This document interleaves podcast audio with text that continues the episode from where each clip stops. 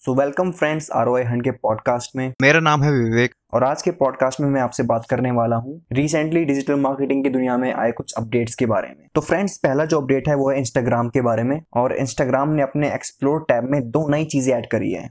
इनमें से पहला है आई और दूसरा है शॉपिंग टैब बात करते हैं आई की। तो आई जब से लॉन्च हुआ है, तभी से इंस्टाग्राम उसे बेटर इंटीग्रेशन देना चाह रहा है अपने प्लेटफॉर्म पर। और ये एक और अच्छा मूव हो सकता है यूज़र्स को आई पर ले जाने का। दूसरा जो अपडेट है, वो है शॉपिंग टैब का। तो इसके अंदर आप प्रोडक्ट्स एक्सप्लोर कर सकते हैं। You can also use filters for categorising the products ये काफ़ी अच्छा है ब्रांड्स के लिए, क्योंकि इंस्टाग्राम पर काफ़ी बड़ी ऑडियंस है।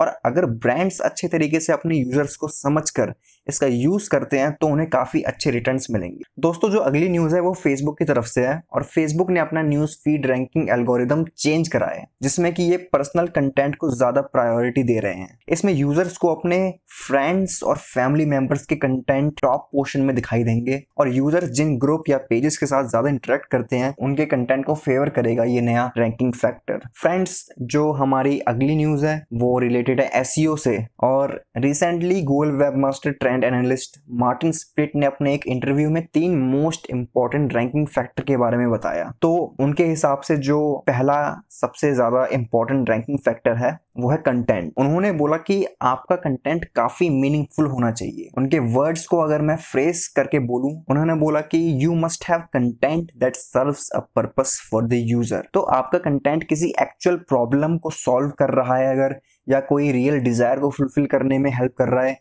तो वो एक अच्छा कंटेंट है। फ्रेंड्स जो दूसरा टॉप रैंकिंग फैक्टर है उनके हिसाब से वो है मेटा डेटा उनका कहना है कि जब कोई यूज़र कुछ सर्च करता है तो हेडलाइन के साथ आपका मेटा डेटा और टैग्स साइंक्रोनाइज होना चाहिए। यूज़र्स को और ज़्यादा इंफॉर्मेशन मिल सकती है आपके मेटा डेटा से कि आपका कंटेंट किस चीज़ के बारे में है।